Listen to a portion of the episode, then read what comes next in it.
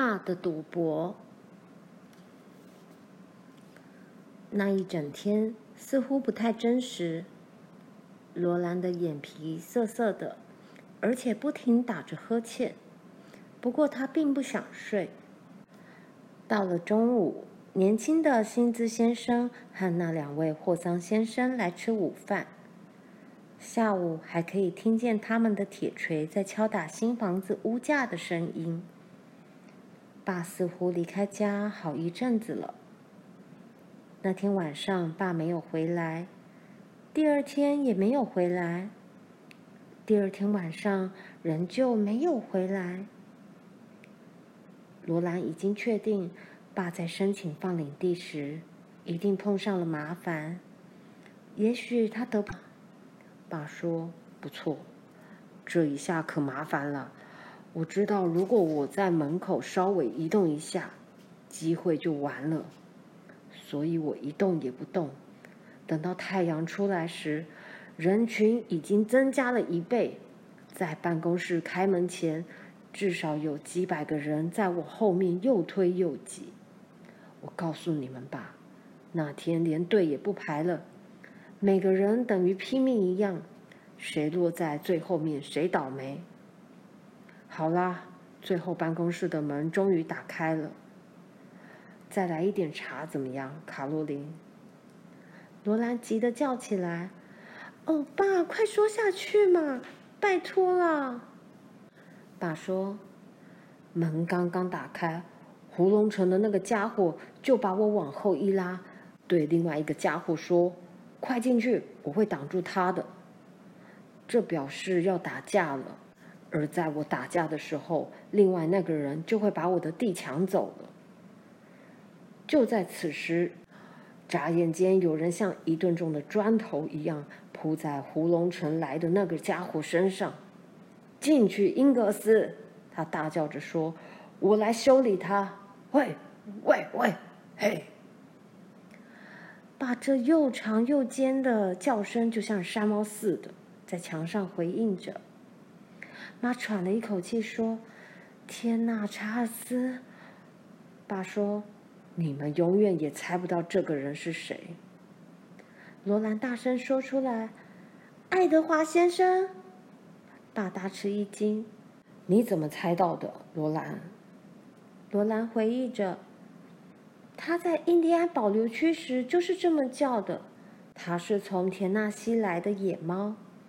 哦，爸，他在哪？你有没有带他回来？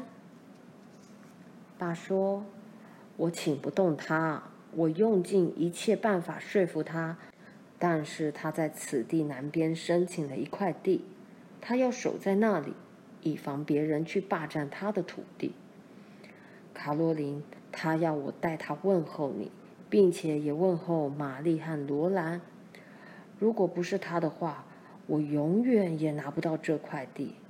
天哪，他引起的那场打斗可真惊天动地。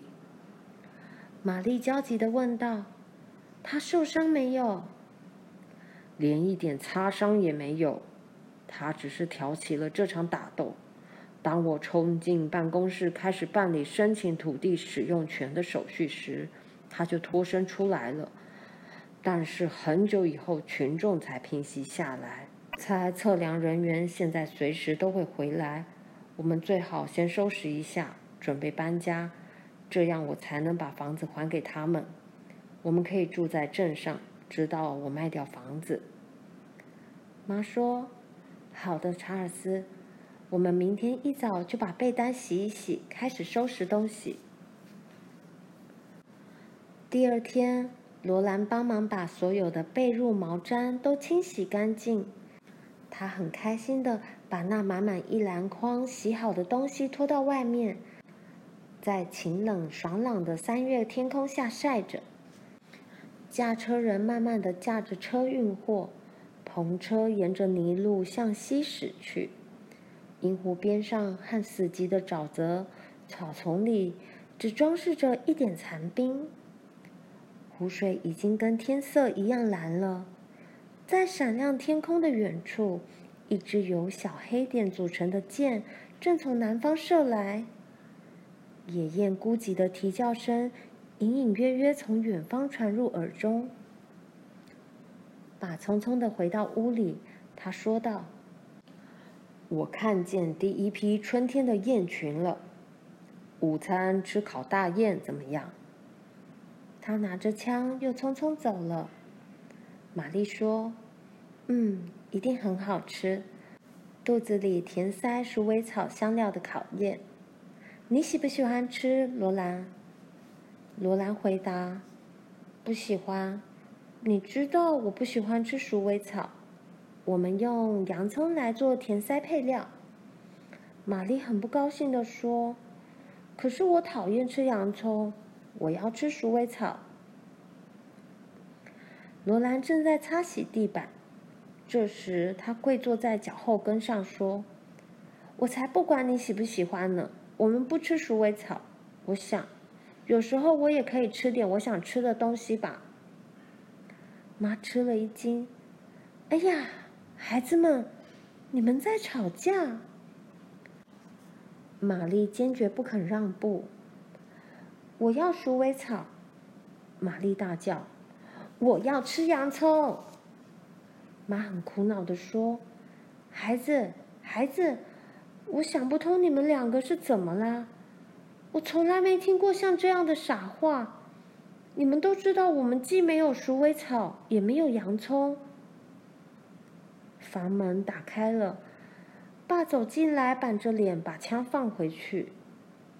他说：“射程之内一只雁也没有。它们飞到银湖上时，整群雁都冲上高空，并且继续向北飞行。它们一定看见那些新房子，听见吵闹的声音了。”看情形，以后要在这里打野味的机会变小了。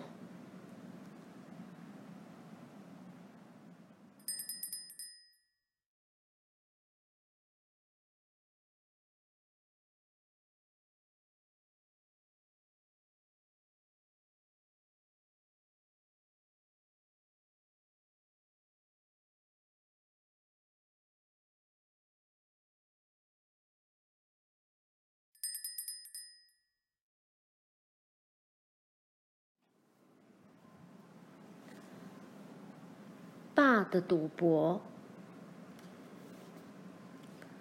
那一整天似乎不太真实。罗兰的眼皮涩涩的，而且不停打着呵欠。不过他并不想睡。到了中午，年轻的薪资先生和那两位霍桑先生来吃午饭。下午还可以听见他们的铁锤在敲打新房子屋架的声音。爸似乎离开家好一阵子了。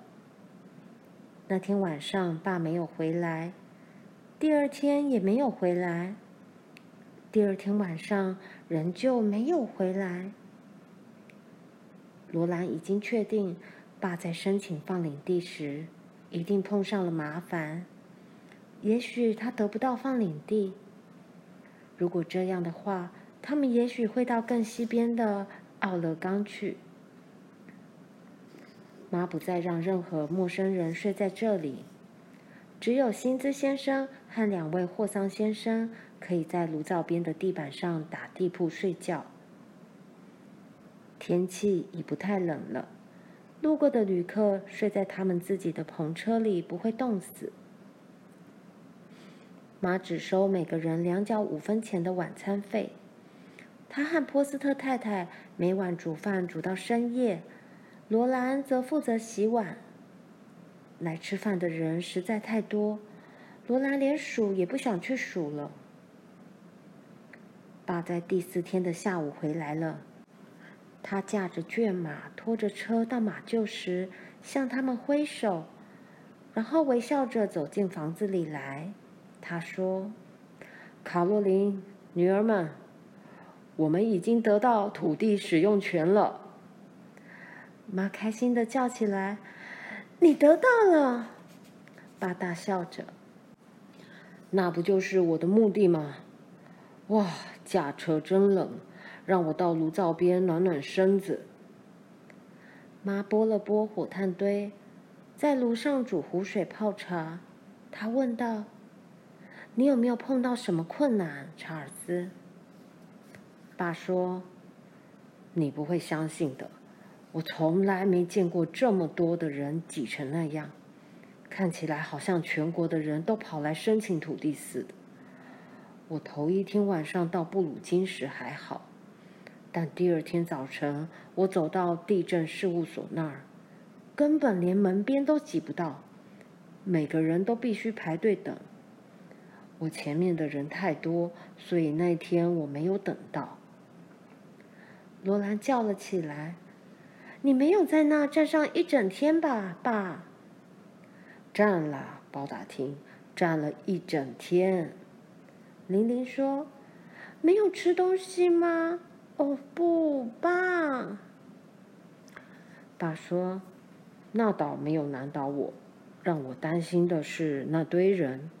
我一直在想。”我前面的某个人也许会拿走我那一百六十一亩地。卡洛琳，你从来没见过那么多的人，但是我那时担心的事，跟我后来担心的事简直没得比。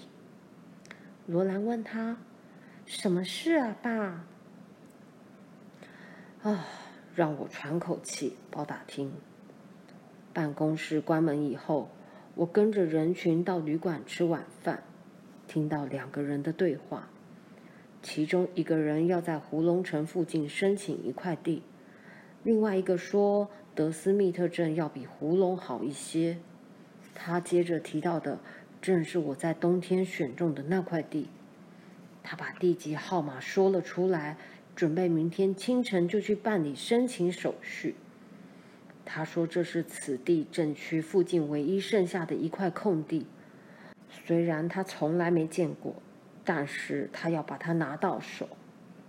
好了，光听到他说这些就够了。我必须抢在他前头去申请这块地。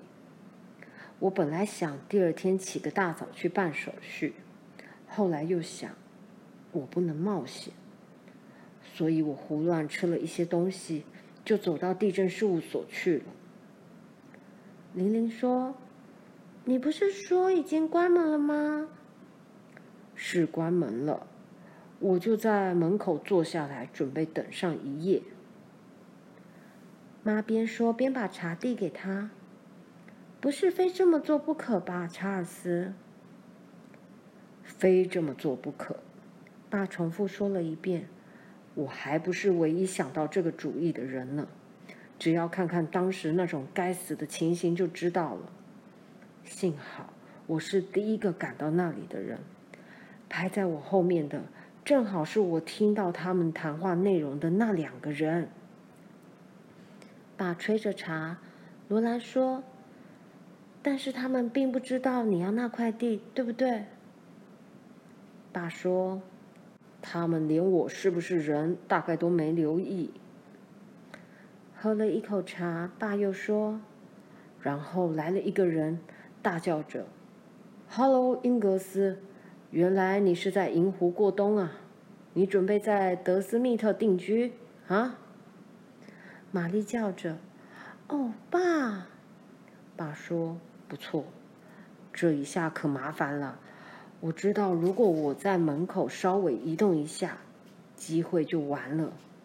所以我一动也不动，等到太阳出来时。”人群已经增加了一倍，在办公室开门前，至少有几百个人在我后面又推又挤。我告诉你们吧，那天连队也不排了，每个人等于拼命一样，谁落在最后面谁倒霉。好啦，最后办公室的门终于打开了。再来一点茶怎么样，卡洛琳？罗兰急得叫起来。哦，爸，快说下去嘛，拜托了。爸说：“门刚刚打开，胡龙城的那个家伙就把我往后一拉，对另外一个家伙说：‘快进去，我会挡住他的。’这表示要打架了。而在我打架的时候，另外那个人就会把我的地抢走了。就在此时，眨眼间，有人像一吨重的砖头一样扑在胡龙城来的那个家伙身上。进去，英格斯！他大叫着说：“我来修理他。”喂，喂，喂，嘿！把这又长又尖的叫声，就像山猫似的，在墙上回应着。妈喘了一口气说：“天哪，查尔斯！”爸说：“你们永远也猜不到这个人是谁。”罗兰大声说出来：“爱德华先生！”爸大吃一惊：“你怎么猜到的，罗兰？”罗兰回忆着：“他在印第安保留区时就是这么叫的。他是从田纳西来的野猫。”“哦，爸，他在哪？你有没有带他回来？”爸说。我请不动他，我用尽一切办法说服他，但是他在此地南边申请了一块地，他要守在那里，以防别人去霸占他的土地。卡洛琳，他要我代他问候你，并且也问候玛丽和罗兰。如果不是他的话，我永远也拿不到这块地。天哪，他引起的那场打斗可真惊天动地。玛丽焦急地问道：“他受伤没有？连一点擦伤也没有。他只是挑起了这场打斗。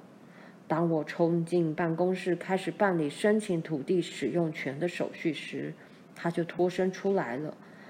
但是很久以后，群众才平息下来。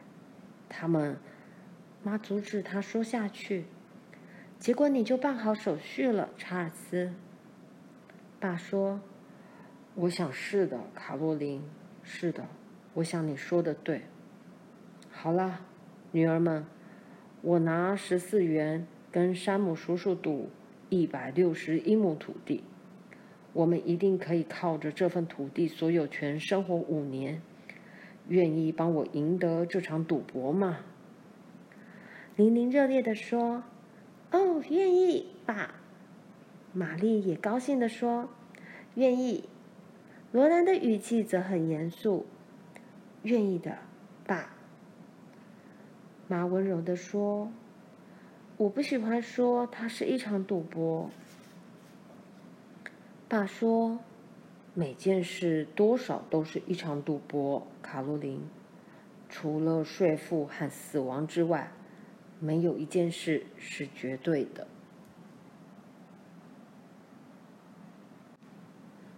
突然出现的小镇，没有时间再跟爸好好的长谈一番了。太阳光已斜斜的从两边窗户射进屋里，在地板上伸展的老远。妈说：“我们该去准备晚餐了，那些人不久就要回来了。”爸问道：“什么人？”罗兰恳求着说。等一下，妈，我要拿给他看。爸，这是一个意外的惊喜。他急忙走进食物储藏室，从几乎快空的豆子袋里取出藏在里面满满一小袋的钱来。爸，看呀！爸惊奇地摸摸那个小袋子，他看看他们的脸，他们的脸都带着开心的笑容。卡洛琳。你们这些女孩子在做些什么啊？罗兰叫道：“看里面，爸！”爸正在解开袋子，他已经等不及了。十五元两角五分钱，爸说：“我真不敢相信。”然后罗兰和妈准备晚餐的时候，便把爸离家期间发生的事情都讲给爸听。他们还没说完，又一辆篷车开到家门。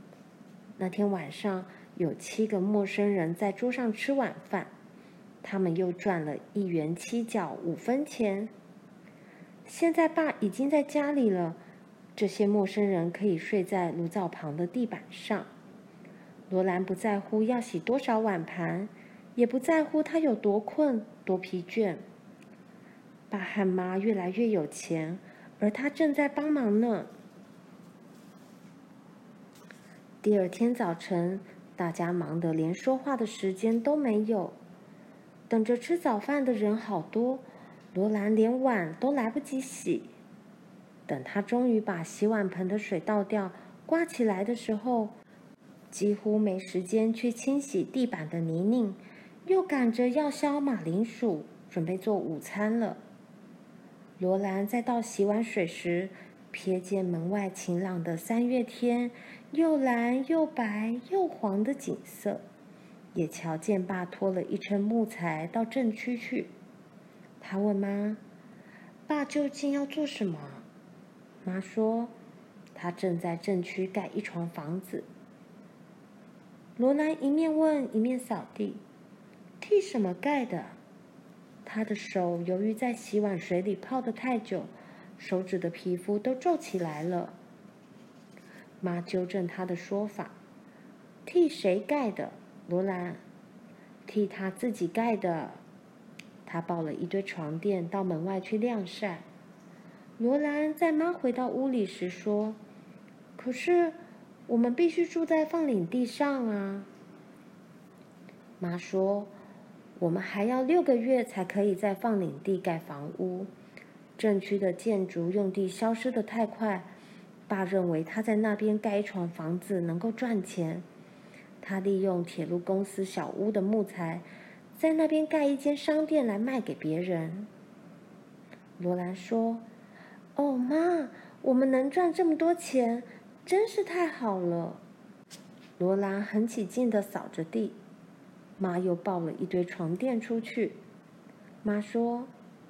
扫地要把扫帚按在地上，罗兰，不要用灰的，这样灰尘会飞起来。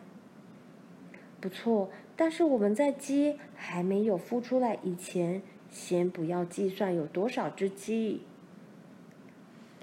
在那一个礼拜，屋子里住满了固定搭伙的客人，他们都是在镇区或放领地盖房子的人，从早到晚。妈和罗兰几乎连喘口气的时间都没有。每天都有大批篷车经过，驾车运货的人尽快把木材从布鲁金运到这里。每天都有好多黄色的房屋木架竖立起来，沿着铁路路面旁的泥地上，已经可以看到大街逐渐发展开来。每天晚上。床垫铺满了大房间和单顶小屋的地上，爸跟寄宿的人睡在一起，这样玛丽、罗兰和琳琳才能跟妈和葛丽丝睡在卧房，而越来越多的寄宿床垫也占满了整个阁楼的地面。储存的食物已经用光了，现在妈必须要买面粉、盐、大豆。肉和玉米粉，所以他赚不了多少钱。他说这里食物的价格比明尼苏达高三四倍，因为火车和货车驾驶人要收很高的托运费，而且由于路面泥泞不堪，货车驾驶人也无法托运太多的东西。但不管怎样，他还是能在每餐饭桌上赚几分钱，而即使赚的少，也比他们一分都不赚要来得好些。罗兰很希望有时间去看看爸盖的房子，他潜意识里想跟他谈谈盖房子的事情。然而，爸却跟其他的搭伙人一起吃过饭，就匆匆忙忙去工作了。现在大家连说话的时间也没有了。刹那间，原本空无一物的枯黄草原上，突然出现一个小镇，还没有上漆的新建筑物，在两个礼拜内已沿着大街一路竖起了正面式墙。这些墙是四方形的，有两层楼高。墙后的屋子蹲在那儿，屋顶只有一边覆盖着木瓦。